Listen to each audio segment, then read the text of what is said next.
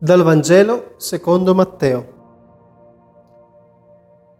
In quel tempo i discepoli domandarono a Gesù, perché gli scrivi dicono che prima deve venire Elia? Ed egli rispose, sì, verrà Elia e ristabilirà ogni cosa. Ma io vi dico, Elia è già venuto e non l'hanno riconosciuto. Anzi, hanno fatto di lui quello che hanno voluto. Così anche il figlio dell'uomo dovrà soffrire per opera loro. Allora i discepoli compresero che egli parlava loro di Giovanni il Battista.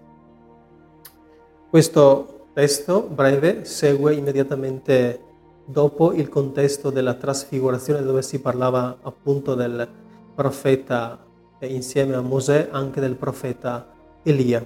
E i discepoli giustamente pongono questa domanda eh, perché eh, i discepoli, i, gli scrivi parlano di un Elia che deve venire. E Gesù, facendo riferimento proprio a Giovanni Battista, dice, quell'Elia è già venuto, quando verrà ristabilirà ogni cosa, consegnerà alcune indicazioni importanti. In questo senso perché prepara la venuta come precursore, prepara la venuta del Messia e indica alcune cose.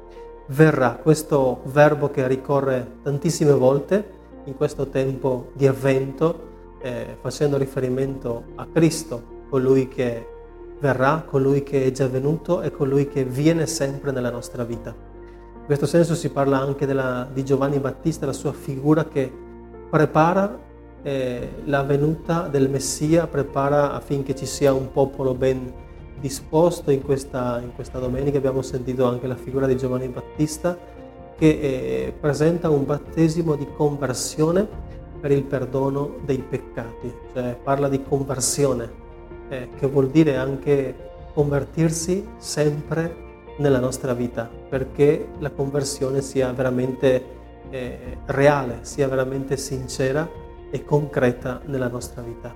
Convertire vuol dire anche cambiare direzione. Se per caso stessimo percorrendo la direzione non adeguata, di prendere quella direzione eh, corretta, quella direzione adeguata. Oppure vuol dire anche conversione, ritornare eh, propria, verso la propria origine, verso la propria verità.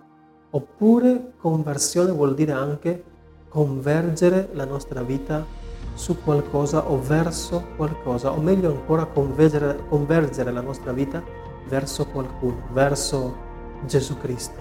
E Giovanni Battista ristabilisce la nostra esistenza affinché riconosca questo, e, e annuncia questo battesimo di conversione per il perdono dei peccati. Perdono e peccati. Il peccato non è l'ultima parola, non è la verità della nostra vita. L'ultima verità è che noi siamo perdonati.